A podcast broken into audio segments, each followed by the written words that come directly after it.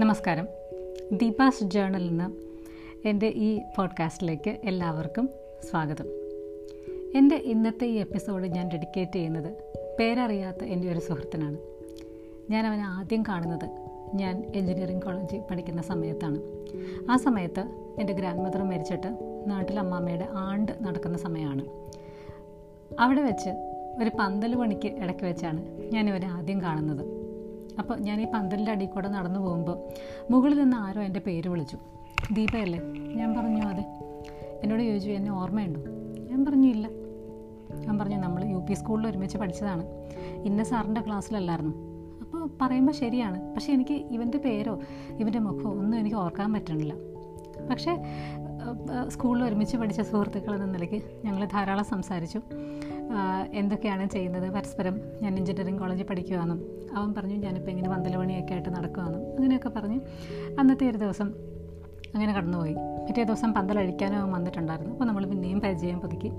അത് കഴിഞ്ഞ് ഈ പരിപാടിയെല്ലാം കഴിഞ്ഞ് ഞാൻ ആ സമയത്ത് ഞാൻ തിരുവനന്തപുരത്താണ് പഠിച്ചുകൊണ്ടിരുന്നത് ഞാൻ ട്രെയിൻ കയറാൻ വേണ്ടി അങ്കമാലി റെയിൽവേ സ്റ്റേഷനിൽ നിൽക്കുമ്പോൾ ഇവനും പിറ്റേ ദിവസം അവിടെ റെയിൽവേ സ്റ്റേഷനിലുണ്ട്. അപ്പോൾ ഞാൻ ചോദിച്ചു ഇന്ന് പന്തൽ പണിയൊന്നുമില്ലേ അപ്പോൾ ഇന്നങ്ങോട്ടാണ് പോണേ. അപ്പോൾ ഇവൻ പറഞ്ഞു പന്തൽ പണിയൊക്കെ ജീവിത പ്രാരാബ്ദങ്ങളുടെ ഭാഗമാണ്. പക്ഷേ ഞാനും കോളേജിൽ പഠിക്കുന്നുണ്ട്. ഞാൻ എറണാകുളത്തുള്ള ഒരു കോളേജിൽ പ്രൈവറ്റായിട്ട് ബി എ എക്കണോമിക്സിന് പഠിക്കുകയാണ് അപ്പോൾ എനിക്ക് വളരെ അത്ഭുതമായിട്ട് തോന്നി. അപ്പം ഞാൻ ചോദിച്ചു താനപ്പോൾ പൈസ ഉണ്ടാക്കാൻ വേണ്ടി ഇങ്ങനെ പന്തൽ പണിക്ക് പോകും അപ്പോൾ അതിന്റെ ഇടയ്ക്ക് എങ്ങനെയാണ് ഈ പഠിത്തവും കാര്യങ്ങളൊക്കെ മാനേജ് ചെയ്യുന്നത് അപ്പോൾ അവൻ പറഞ്ഞു എനിക്ക് പണിയുള്ള ദിവസം പണിക്ക് പോകും അല്ലാത്ത ദിവസങ്ങളിൽ അറ്റൻഡൻസൊക്കെ സാറുമാർ വലിയ കാര്യമായിട്ട് ശ്രദ്ധിക്കാറില്ല. അപ്പോൾ അതുകൊണ്ട് അങ്ങനെ വലിയ ബുദ്ധിമുട്ടില്ല.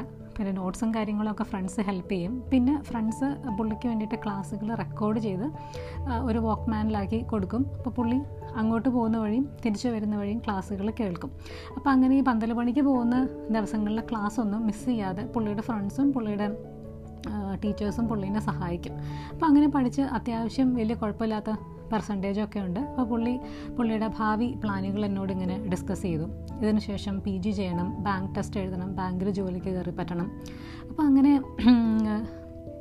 വളരെ എന്താ പറയുന്നത് ഒരു പ്രതീക്ഷാ നിർഭരമായിട്ടുള്ളൊരു ഭാവിയെക്കുറിച്ച് പുള്ളി ഇങ്ങനെ വാദം വരാതെ സംസാരിക്കുകയാണ്. അപ്പോൾ ഈ പുള്ളിയോട് സംസാരിക്കുമ്പോൾ എന്റെ മനസ്സിൽ വരുന്ന രണ്ട് കാര്യങ്ങൾ അതായത് ഈ പന്തൽ പണിക്ക് വെച്ച് കണ്ടപ്പോൾ എന്നോട് സംസാരിച്ചപ്പോഴും പുള്ളിയുടെ മനസ്സിലും പുള്ളിയുടെ മുഖത്തും ഇതേ കോൺഫിഡൻസ് തന്നെ ഉണ്ടായിരുന്നു അതായത് തന്റെ കൂടെയുള്ള ഒരു പെൺകുട്ടി എൻജിനീയറിംഗ് കോളേജിൽ പഠിക്കുന്നു ഞാനിവിടെ പന്തൽ പണിത് നടക്കുന്നു അങ്ങനെ ഒരു കോംപ്ലക്സോ ഒരു ജാള്യതയോ ഒന്നുമില്ലാതെ പുള്ളി വളരെ കോൺഫിഡന്റ് ആയിട്ടാണ് പുള്ളി ചെയ്യുന്ന ജോലിയെക്കുറിച്ച് ജോലിയെക്കുറിച്ച് സംസാരിച്ചതോടെ സംസാരിച്ചു പിറ്റേ ദിവസം പിറ്റേ ദിവസം കോൺഫിഡൻസ് കൂടി അവർ പക്ഷേ ഒരു പക്ഷേ അവൾ കൂടുതലുള്ള കോൺഫിഡൻസോട് കൂടിയാണ് ഭാവി കൂടിയാണ് ഭാവി കുറിച്ച് വളരെ വളരെ പാഷനേറ്റ് ആയിട്ട് എന്നോട് സംസാരിക്കുന്നത് അപ്പോൾ ഇത് കേൾക്കുമ്പോൾ എന്റെ മനസ്സിൽ ഒരു കുറ്റബോധമാണ് വന്നുകൊണ്ടിരുന്നത് കാരണം എനിക്ക് പറയത്തക്ക സാമ്പത്തിക പ്രാരാബ്ധങ്ങളോ പ്രശ്നങ്ങളോ ഒന്നുമില്ല. പക്ഷേ ഞാൻ പഠിക്കുന്ന എൻജിനീയറിംഗ് എന്ന കോഴ്സിനെ കുറിച്ച് എനിക്ക് ഒരു പാഷനോ ഒരു കമ്മിറ്റ്മെന്റോ ഒന്നും തന്നെ ഇല്ലായിരുന്നു. ഈ പറയുന്ന പോലെ എല്ലാവരും എൻജിനീയറിങ്ങിന്റെ പുറകെ പോകുന്നതുകൊണ്ട് എൻജിനീയറിംഗ് കോഴ്സ് എടുത്ത ഒരു വിദ്യാർത്ഥി ആയിരുന്നു ഞാനും. പക്ഷേ ഈ ഒരു ഈ സുഹൃത്തുമായിട്ടുള്ള കോൺവെർസേഷന് ശേഷം ആ ഒരു ട്രെയിൻ യാത്രയിലുടനീളം ഞാൻ ചിന്തിച്ചുകൊണ്ടിരുന്നത് ഇതായിരുന്നു. എന്താണ് എനിക്ക് എന്റെ ജീവിതത്തിനോടും എന്റെ ഈ ഒരു പ്രൊഫഷണൽ കോഴ്സിനോടുള്ള എന്റെ കമ്മിറ്റ്മെന്റ് എന്താണ്? അത് മാത്രമല്ല എന്റെ ഈ സുഹൃത്ത് സ്വന്തമായിട്ട് അധ്വാനിച്ച് ആ പൈസ കൊണ്ട് പഠിക്കുമ്പോൾ എനിക്ക് വല്ലാത്തൊരു കുറ്റബോധവും ഒരു വല്ലാത്തൊരു ജാള്യതയും ഒക്കെ തോന്നുന്നുണ്ടായിരുന്നു. മാസാമാസം എന്റെ പാരൻസിനോട് ഞാൻ ഈ പൈസയ്ക്ക് വേണ്ടിയിട്ട് പൈസ ചോദിക്കുന്ന കാര്യം ഓർക്കുമ്പോൾ. അപ്പോൾ ഞാനൊരു കാര്യം തീരുമാനിച്ചു. എന്റെ ഈ സുഹൃത്തിന് സ്വന്തമായിട്ട് പഠിച്ച് അത് സ്വന്തം പഠിത്തം സ്പോൺസർ ചെയ്യാൻ പറ്റുമെന്നുണ്ടെങ്കിൽ എനിക്കും തീർച്ചയായിട്ടും സാധിക്കും. പക്ഷേ അവനെ പോലെ പന്തൽ പോകാനുള്ള ആരോഗ്യവും അതുപോലുള്ള സാഹചര്യമൊന്നും എനിക്കില്ല. അപ്പോൾ എനിക്ക് എന്ത് ചെയ്യാൻ പറ്റും എന്നാണ് ആ യാത്രയിൽ ഉടനീളം ഞാൻ ആലോചിച്ചുകൊണ്ടിരുന്നത്. പിറ്റേ ദിവസം ഞാൻ എന്റെ ഹോസ്റ്റലിന്റെ തൊട്ടടുത്തുള്ള ഒന്ന് രണ്ട് ട്യൂഷൻ സെന്ററുകളിൽ പോയി ചോദിച്ചു. ഞാനിവിടെ ഒരു ടീച്ചറായിട്ട് പഠിപ്പിക്കാൻ വരട്ടെ. എനിക്ക് കാര്യമായിട്ട് കാര്യമായിട്ടെന്നല്ല. എനിക്ക് യാതൊരു ടീച്ചിങ് എക്സ്പീരിയൻസും ഇല്ല. പക്ഷേ ഈ ഒരു ആഗ്രഹം സ്വന്തമായിട്ട് എന്തെങ്കിലും ഒന്ന് സമ്പാദിക്കണം സമ്പാദിച്ചു തുടങ്ങണം എന്നുള്ളൊരു ആഗ്രഹത്തിന്റെ പുറത്ത് ഞാൻ എനിക്ക് എന്ത് കോഴ്സാണോ അവർ പഠിപ്പിക്കാൻ വേണ്ടി ഓഫർ ചെയ്തത് ഞാൻ അത് എടുത്തു. ഞാൻ ഹൈസ്കൂളിൽ ഹൈസ്കൂൾ കുട്ടികൾക്ക് വേണ്ടിയിട്ട് ഫിസിക്സ് സബ്ജക്റ്റ് പഠിപ്പിക്കാനാണ് എന്നോട് പറഞ്ഞത്. അപ്പോൾ എനിക്ക് അതത്ര ഈസി ആയിരുന്നില്ല. കാരണം ഞാനൊരു മലയാളം മീഡിയത്തിൽ പഠിച്ചു വന്ന സ്റ്റുഡന്റാണ് ഇപ്പോൾ ഈ സി ബി എസ് സിയിലുള്ള കുട്ടികളെയാണ് ഞാൻ ഒരു ഒരു മണിക്കൂർ നേരം രാവിലെയും വൈകിട്ടും ഫുൾ ഇംഗ്ലീഷിൽ പഠിപ്പിക്കേണ്ടത്. അപ്പോൾ എനിക്ക് എന്റെ പഠിത്തത്തിന്റെ കൂടെ ഈ ഒരു ട്യൂഷനും കൂടെ മുന്നോട്ട് കൊണ്ടുപോകാമെന്ന് പറഞ്ഞാൽ ഭയങ്കര സ്ട്രഗിളായിരുന്നു കാരണം ഞാനത് വായിക്കണം പ്രിപ്പയർ ചെയ്യണം പിന്നെ രാവിലെ സമയത്തിന് എണീക്കണം. ക്ലാസ്സിൽ ഞാൻ ലേറ്റായിട്ട് ചെല്ലാൻ പറ്റില്ല. പിന്നെ ഈവനിങ് ആണെങ്കിലും കോളേജ് കഴിഞ്ഞ് ചുറ്റിക്കറങ്ങി നിൽക്കാൻ പറ്റില്ല. സമയത്തിന് ക്ലാസ്സിൽ ചെല്ലണം. കുട്ടികൾ പിന്നെ പ്രത്യേകിച്ചും എക്സാമൊക്കെ ആകുമ്പോഴേക്കും അവരുടെ എക്സാം പേപ്പേഴ്സൊക്കെ പഴയ പ്രീവിയസ് പേപ്പേഴ്സൊക്കെ റിവൈസ് ചെയ്യണം. അപ്പോൾ ഇവരുടെ മുമ്പിൽ പഠിക്കുന്നതിന് മുമ്പേ ഞാൻ പ്രോബ്ലംസ് എല്ലാം സോൾവ് ചെയ്ത് ഞാൻ പഠിച്ചിരിക്കണം. അങ്ങനെ ഈ പഠനത്തിന് കുറച്ചുകൂടെ ഞാൻ സീരിയസ് ആയിട്ട് കാണാൻ തുടങ്ങി. അത് ഞാൻ ഈ കുട്ടികളെ പഠിപ്പിക്കുന്ന ഫിസിക്സ് മാത്രമല്ല അതോടൊപ്പം തന്നെ എന്റെ എൻജിനീയറിംഗ് പഠിത്തവും കുറച്ചും കൂടെ മെച്ചപ്പെടാൻ തുടങ്ങി. ഒന്ന് രണ്ട് കാരണങ്ങൾ എന്ന് വെച്ച് കഴിഞ്ഞാൽ ഞാൻ എന്റെ സമയത്തിന് വാല്യൂ ചെയ്യാൻ തുടങ്ങി. മാത്രമല്ല എനിക്ക് കിട്ടിയിട്ടുള്ള ആ ഒരു സൗകര്യങ്ങളും ഇൻഫ്രാസ്ട്രക്ചറും എല്ലാം എനിക്ക് ഞാൻ എത്ര പ്രിവിലേജ്ഡ് ആണെന്നുള്ള ഒരു ബോധം എനിക്ക് വരാൻ തുടങ്ങി. ആ അവസാനത്തെ എഞ്ചിനീയറിംഗ് കോളേജിലെ രണ്ടാമത്തെ രണ്ട് വർഷങ്ങളാണ് ഞാൻ ഇതുപോലെ ജോലി ചെയ്ത് അതോടൊപ്പം തന്നെ പഠിത്തവും കൂടെ മുന്നോട്ട് പോയിക്കൊണ്ടിരുന്നത്.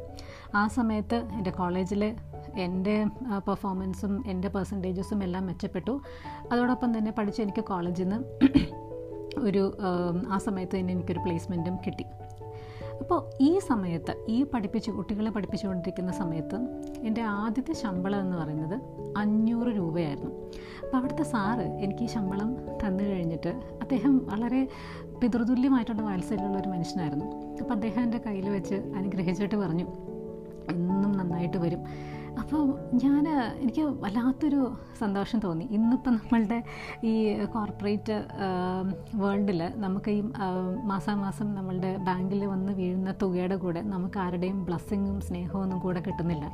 പക്ഷേ ഈ ഒരു ഈ അഞ്ഞൂറ് രൂപ ഈ കവറിലിട്ട് അദ്ദേഹം തരുമ്പോൾ കൂടെ കിട്ടുന്ന എനിക്ക് തോന്നുന്നു ഗുരുത്വം എന്നാണോ അത് ഒരു ആശം ഒരു ഒരു മനസ്സ് നിറഞ്ഞൊരു ആശംസയാണോ? അതെല്ലാം നമുക്ക് ആ ഒരു ജീവിതത്തിൽ ഉണ്ടാക്കുന്ന ഒരു ഇമ്പാക്റ്റ് എന്ന് പറയുന്നത് ജീവിതകാലം ഉടനീളം ഒരു ഒരു വളരെ സുഖമുള്ള ഒരു ഓർമ്മയാണ് അത് സമ്മാനിക്കുന്നത്. അതിനുശേഷം നമ്മൾക്ക് കിട്ടിയിട്ടുള്ള ഒരു ശമ്പളം ഒരു ശമ്പളമോ അത് ഓരോ പ്രാവശ്യം നമുക്കൊരു ഹൈക്ക് കിട്ടുമ്പോഴോ ഒന്നുമുള്ള ആ ഒരു സന്തോഷം എന്ന് പറയുന്നത് ഈ ആദ്യം കിട്ടിയ ശമ്പളത്തിന്റെ അതിനേക്കാളും ഒരിക്കലും അതിന്റെ അപ്പുറത്തല്ല. ഞാനത് പറയാനുള്ള ഈ സംഭവം ഞാനിപ്പം ഓർത്തെടുക്കാനുള്ള ഒരു കാരണം എന്താണെന്ന് വെച്ച് കഴിഞ്ഞാൽ പലപ്പോഴും നമ്മൾ നമ്മൾക്ക് കിട്ടിയിട്ടുള്ള സൗകര്യങ്ങളെ പ്രത്യേകിച്ചും നമ്മൾ ഒരു കോളേജ് കാലഘട്ടത്തിൽ നമ്മൾ തിരഞ്ഞെടുക്കുന്ന കോഴ്സിനെയോ അല്ലെങ്കിൽ നമ്മുടെ പഠനത്തെയോ ഒന്നും തന്നെ ഒരു ഒരു കമ്മിറ്റ്മെന്റ് ഇല്ലാതെ അല്ലെങ്കിൽ ഒരു പാഷൻ ഇല്ലാതെ നമ്മൾ ഇത് മുന്നോട്ട് കൊണ്ടുപോകാനുള്ള ഒരു കാരണം എന്താണെന്ന് പറഞ്ഞു കഴിഞ്ഞാൽ പലപ്പോഴും ഇതിന്റെ ഫിനാൻഷ്യൽ സ്രോതസ് നമ്മളല്ല അല്ലെങ്കിൽ നമ്മുടെ പാരൻസ് ആണ് എന്നുള്ളതുകൊണ്ടാണ്. കാരണം പലപ്പോഴും നമ്മുടെ പാരൻസ് നമുക്ക് വേണ്ടി കോഴ്സ് തിരഞ്ഞെടുക്കുന്നു. അല്ലെങ്കിൽ നമ്മൾ തിരഞ്ഞെടുത്ത് കഴിഞ്ഞാൽ തന്നെയും നമ്മുടെ പാരൻസ് അത് സ്പോൺസർ ചെയ്യുന്നു. പലപ്പോഴും നമ്മൾ നമ്മളുടെ ആ ഒരു ലക്ഷ്യത്തിലെത്തുന്നതിന് മുമ്പേ പലരും ഡീറെയിൽ ചെയ്ത് പോകാനും അല്ലെങ്കിൽ നമ്മൾക്ക് എത്രത്തോളം അച്ചീവ് ചെയ്യാമോ അത്രത്തോളം അച്ചീവ് ചെയ്യാതിരിക്കാനും ഉള്ള കാരണങ്ങളിൽ ഒന്ന് എന്ന് പറയുന്നത് പലപ്പോഴും നമ്മളുടെ ഒരു എഫേർട്ട് ഈ ഒരു പഠിത്തത്തിന് വേണ്ടിയിട്ട് അത് അല്ലെങ്കിൽ അത് സ്പോൺസർ ചെയ്യാൻ വേണ്ടിയിട്ട് നമ്മൾ കൊടുക്കുന്നില്ല എന്നുള്ളതാണ്. പലപ്പോഴും എനിക്ക് തോന്നിയിട്ടുണ്ട് നമ്മൾ എന്ന് ഇതിനു വേണ്ടി നമ്മൾ കോൺട്രിബ്യൂട്ട് ചെയ്യുന്നു. അല്ലെങ്കിൽ നമ്മളൊരു സ്റ്റുഡന്റ് ലോൺ എടുത്തിട്ട് ഇറങ്ങിത്തിരിക്കുന്ന പരിപാടികൾക്കോ അല്ലെങ്കിൽ നമ്മളുടെ എൻ ടു എൻഡ് ഉത്തരവാദിത്തത്തിൽ ഏറ്റെടുക്കുന്ന പരിപാടികൾക്ക് എപ്പോഴും നമ്മളുടെ കമ്മിറ്റ്മെന്റ് എന്ന് പറയുന്നത് വളരെ കൂടുതലായിരിക്കും. ഇതിന് എനിക്ക് വേറൊരു ഉദാഹരണമായിട്ട് തോന്നിയിട്ടുള്ളത്. ഞാൻ കണ്ടിട്ടുള്ള എന്റെ മറ്റൊരു സുഹൃത്തിന്റെ കാര്യമാണ്. അപ്പോൾ ഞാൻ ഈ കുട്ടിയെ പരിചയപ്പെടുന്നത് ഞാൻ യു എസിൽ ജോലി ചെയ്തുകൊണ്ടിരുന്ന സമയത്ത് അവൾ എം എസ് ചെയ്യുമായിരുന്നു അവിടെ. അപ്പോൾ അവൾ എൻജിനീയറിംഗ് കോളേജിൽ ഇന്ത്യയിൽ പഠിച്ചുകൊണ്ടിരുന്ന സമയം തന്നെ ഈ ഒരു എം എസിന് വേണ്ടിയിട്ടുള്ള പ്രിപ്പറേഷൻസ് തുടങ്ങി. അവൾക്ക് ഏകദേശം ഒരു മുപ്പത് മുപ്പത്തഞ്ച് ലക്ഷം രൂപ വേണം യു എസിൽ വന്ന് പഠിക്കാനായിട്ട്.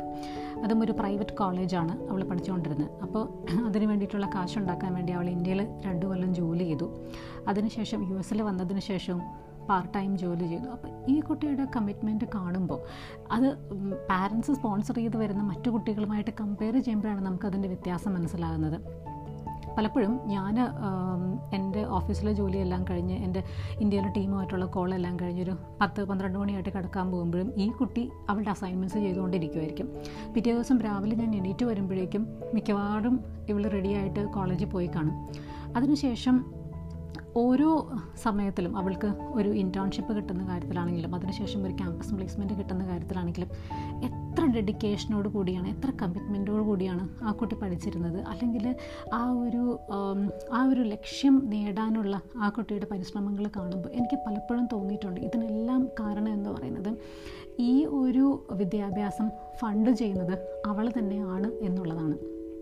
അപ്പോൾ ഇപ്പോൾ എന്നെ കേൾക്കുന്ന പ്രത്യേകിച്ചും സ്റ്റുഡൻസോ അല്ലെങ്കിൽ എന്തെങ്കിലും കോഴ്സുകളൊക്കെ പഠിക്കുന്ന ആൾക്കാരൊക്കെ ഉണ്ടെങ്കിൽ നിങ്ങൾ മറ്റൊരാളാണ് നിങ്ങളുടെ വിദ്യാഭ്യാസം സ്പോൺസർ ചെയ്യുന്നതെന്നുണ്ടെങ്കിൽ നിങ്ങൾ അതൊന്ന് മാറ്റി ചിന്തിക്കേണ്ട സമയം ആയി എന്നാണ് എനിക്ക് തോന്നുന്നത്. പല വിദേശ രാജ്യങ്ങളിലും കുട്ടികൾ വിദ്യാഭ്യാസ ലോൺ എടുത്തിട്ടാണ് അവർ പഠിക്കുന്നത്. അതുകൊണ്ട് തന്നെ വളരെ കുറച്ച് കോളേജിൽ പോകുക എന്നുള്ളത് വളരെ വെൽ തോട്ട് ഡിസിഷൻ ആയിരിക്കും പലരുടെയും. പല ആൾക്കാരും ഹൈസ്കൂൾ കഴിഞ്ഞ് കുറേ കാലം ജോലി ചെയ്തിട്ടായിരിക്കും ഒരു കോളേജിൽ പോകുന്നതിനെക്കുറിച്ച് ആലോചിക്കുന്നത് തന്നെ. കോളേജിൽ പഠിക്കുന്ന പിള്ളേരാണെങ്കിലും വളരെ പെട്ടെന്ന് ഒരു ജോലി നേടി എത്രയും പെട്ടെന്ന് ഈ ഈ ലോൺ തിരിച്ചടയ്ക്കണം എന്നുള്ള ഒരു മനോഭാവത്തോടു കൂടിയായിരിക്കും അവർ പഠനത്തെ കാണുന്നതും. അപ്പോൾ നമ്മുടെ നാട്ടിലും ഈ ഒരു സമ്പ്രദായത്തിന് അതായത് ഈ പാരൻസ് കുട്ടികൾക്ക് വേണ്ടി സമ്പാദിച്ച് കുട്ടികളുടെ പഠനം എൻ ടു എന്റെ സ്പോൺസർ ചെയ്യുന്ന അറ്റ്ലീസ്റ്റ് ഈ കോളേജ് കാലഘട്ടത്തെങ്കിൽ എങ്കിലും സ്പോൺസർ ചെയ്യുന്ന ഈ പരിപാടിയിൽ നിന്ന് ഒരു ചെറിയൊരു മാറ്റം വേണം എന്നാണ് ഞാൻ ആഗ്രഹിക്കുന്നത്. കുട്ടികളെ നമ്മൾ സെൽഫ് സഫിഷ്യന്റ് ആക്കുക എന്ന് പറഞ്ഞു കഴിഞ്ഞാൽ അതിന്റെ അർത്ഥം അവർക്ക് വേണ്ട എല്ലാ ചിലവുകളും നിങ്ങൾ തന്നെ അത് ഫുൾ ടൈം നിങ്ങൾ പഠിച്ചോ എന്ന് പറഞ്ഞ് അവർക്ക് വേണ്ട എല്ലാ ചിലവുകളും നിങ്ങൾ തന്നെ വഹിച്ച് ഒരു സാമ്പത്തിക ബുദ്ധിമുട്ട് അവരെ അറിയിക്കാതെ വളർത്തുക എന്നുള്ളതല്ല. മറിച്ച് അവരുടെ പഠനം പ്രത്യേകിച്ചും ഹൈസ്കൂൾ കഴിഞ്ഞ് കോളേജിലേക്ക് ഇറങ്ങിത്തിരിക്കുമ്പോൾ അവരുടെ പഠനം അവരുടെ തിരഞ്ഞെടുക്കുന്ന കരിയറും കോഴ്സും എല്ലാം അവരുടെ ചോയ്സിന് വിട്ടുകൊടുക്കുന്ന ഒപ്പം തന്നെ അത് അതിന്റെ കൂടെയുള്ള സാമ്പത്തിക ബാധ്യതയും കുട്ടികളിൽ നമ്മൾ കൊടുക്കണം എന്നുള്ളതാണ് എനിക്ക് തോന്നുന്നത്. അതിന്റെ കാരണം തീർച്ചയായിട്ടും നമ്മളാണ് അതിന്റെ പൈസ ഓരോ രൂപയും നമ്മളാണ് ഉണ്ടാക്കുന്നത് എന്നുണ്ടെങ്കിൽ തീർച്ചയായിട്ടും നമ്മളെടുക്കുന്ന കോഴ്സിനെ കുറിച്ച് നമ്മൾ രണ്ടാമതൊന്ന് ചിന്തിക്കും. അല്ലെങ്കിൽ നമ്മൾ നമ്മൾ എടുക്കുന്ന കോഴ്സിന്റെ തൊഴിൽ സാധ്യതകളെക്കുറിച്ച് നമ്മൾ പഠിക്കും. അതോടൊപ്പം തന്നെ ഒരു കോഴ്സ് അല്ലെങ്കിൽ ഒരു അസൈൻമെന്റ് ഉഴപ്പുന്നതിന് മുമ്പ് നമ്മൾ രണ്ടിലൊന്ന് ആലോചിക്കും. കാരണം നമ്മൾ എത്ര പ്രിവിലേജ്ഡ് ആണ് എന്ന് ഉള്ളത് നമ്മൾ പലപ്പോഴും മനസ്സിലാക്കുന്നില്ല. അപ്പോൾ എനിക്ക് തോന്നുന്ന ഒരു കാര്യം എന്താണെന്ന് വെച്ച് കഴിഞ്ഞാൽ കുറേ കൂടി നമ്മൾ ഈ ഉത്തരവാദിത്തങ്ങൾ കുട്ടികളിലേക്ക് അല്ലെങ്കിൽ ഈ സ്റ്റുഡൻസിലേക്ക് ഒരു കോളേജ് കാലഘട്ടത്തിൽ തീർച്ചയായിട്ടും കൊടുക്കണം. അവർ അവരുടെ ലക്ഷ്യത്തിൽ നിന്ന് മാറിപ്പോവാതിരിക്കാൻ അല്ലെങ്കിൽ ഒരു ഒരു എക്സ്ട്രാ എഫേർട്ട് കൂടി ഇട്ടിട്ട് ആ ലക്ഷ്യത്തിലേക്ക് ഏറ്റവും പെട്ടെന്ന് എത്തിച്ചേരാനായിട്ട് അവരുടെ സമയത്തിന് വാല്യൂ ചെയ്യാനായിട്ട് അവരുടെ സൗകര്യങ്ങളെ വാല്യൂ ചെയ്യാനായിട്ട് എല്ലാം ഈ ഒരു ഒരു തോട്ട് പ്രോസസ്സ് ഉപകരിക്കും എന്നാണ് എനിക്ക് തോന്നുന്നത്. പലപ്പോഴും എന്റെ ജീവിതത്തിൽ ഞാൻ പിന്തിരിഞ്ഞ് നോക്കുമ്പോൾ എന്റെ ഈ സുഹൃത്ത് എന്നോട് ഈ ഈ കാര്യങ്ങളെല്ലാം സംസാരിച്ച എന്റെ ഒരു സുഹൃത്തിന്റെ വാക്കുകളും എല്ലാം എന്നെ വളരെ സ്വാധീനിച്ചിട്ടുണ്ട്. ഞാൻ കഴിഞ്ഞ കുറച്ച് ദിവസങ്ങൾക്ക് മുമ്പ് ഈ ഒരു സ്റ്റോറി അതായത് ഞാൻ ഈ കോളേജ് കാലഘട്ടത്തിൽ പഠിച്ചുകൊണ്ടിരുന്നപ്പോൾ തന്നെ സ്വന്തമായിട്ട് പോക്കറ്റ് മണി ഉണ്ടായിരുന്ന സ്റ്റോ ഉണ്ടാക്കിയിരുന്ന സ്റ്റോറി എന്റെ എട്ട് വയസ്സുള്ള മകനോട് പറഞ്ഞു. അപ്പോൾ അവൻ വളരെ എന്താ പറയുക കൗതുകത്തോടു കൂടി എന്നോട് എന്നോട് ചോദിക്കുന്നത് അമ്മ ശരിക്കും അതിനുള്ള പൈസ ഉണ്ടാക്കിക്കൊണ്ടിരുന്നു? അപ്പം ഞാൻ വളരെ വളരെ പ്രൗഡായിട്ടാണ് ആ ഒരു ആ ഒരു ജീവിതത്തിലെ കാലഘട്ടം എന്റെ മകനോട് ഞാൻ എക്സ്പ്ലെയിൻ ചെയ്ത് കൊടുത്തത്. അപ്പോൾ പലപ്പോഴും നമ്മളുടെ ജീവിതത്തിനെ സ്വാധീനിക്കാനായിട്ട് നമ്മളിങ്ങനെ ഒരു എന്താ പറയുക മോട്ടിവേഷൻ വേറെ എവിടെ നിന്നെങ്കിലും വരും. എന്ന് പറഞ്ഞ് നമ്മൾ അല്ലെങ്കിൽ ഒരു ഇങ്ങനെ ഒരു സെൽഫ് മെയ്ഡ് ലൈഫ് ഉണ്ടാക്കാനായിട്ട് നമ്മൾ ആരും നമ്മളിങ്ങനെ ഒരു എന്താ പറയുക ഒരു സെലിബ്രിറ്റിയോ അല്ലെങ്കിൽ വളരെ ഫേമസ് ആയിട്ടുള്ള ആരോ ഒന്നും നിങ്ങളെ സ്വാധീനിക്കാനായിട്ട് നിങ്ങളിങ്ങനെ നോക്കിയിരിക്കേണ്ട ആവശ്യമൊന്നുമില്ല. നിങ്ങളുടെ കണ്ണും കാതും തുറന്ന് ചുറ്റും ഒന്ന് നോക്കിയാൽ മതി. ഇതുപോലെ സ്വയമായിട്ട് ജീവിതം കരുപ്പിടിപ്പിക്കുന്ന എന്റെ ഈ സുഹൃത്തിനെ പോലെ. എനിക്ക് എനിക്കതിന്റെ പേര് പോലും ഇന്ന് ഞാൻ മറന്നുപോയി. പക്ഷേ എന്റെ ഈ പേരറിയാത്ത സുഹൃത്തിനെ പോലെ പലരും നിങ്ങളുടെ മുമ്പിലുണ്ട്. അവർക്ക് സാധിക്കുമെങ്കിൽ നമുക്കും സാധിക്കും. നമ്മളുടെ ഫിനാൻഷ്യൽ സ്റ്റേറ്റസോ അല്ലെങ്കിൽ നമ്മുടെ സോഷ്യൽ സ്റ്റേറ്റസോ ഒന്നും അതിന് ഒരു തടസ്സമല്ല. നമ്മുടെ ജീവിതം നമ്മൾ തന്നെയാണ് കരുപ്പിടിപ്പിക്കേണ്ടത്. അപ്പോൾ ഇതാണ് ഇന്നത്തെ കഥ മറ്റൊരു കഥയുമായിട്ട് അടുത്ത എപ്പിസോഡിൽ കാണാം. Thank you by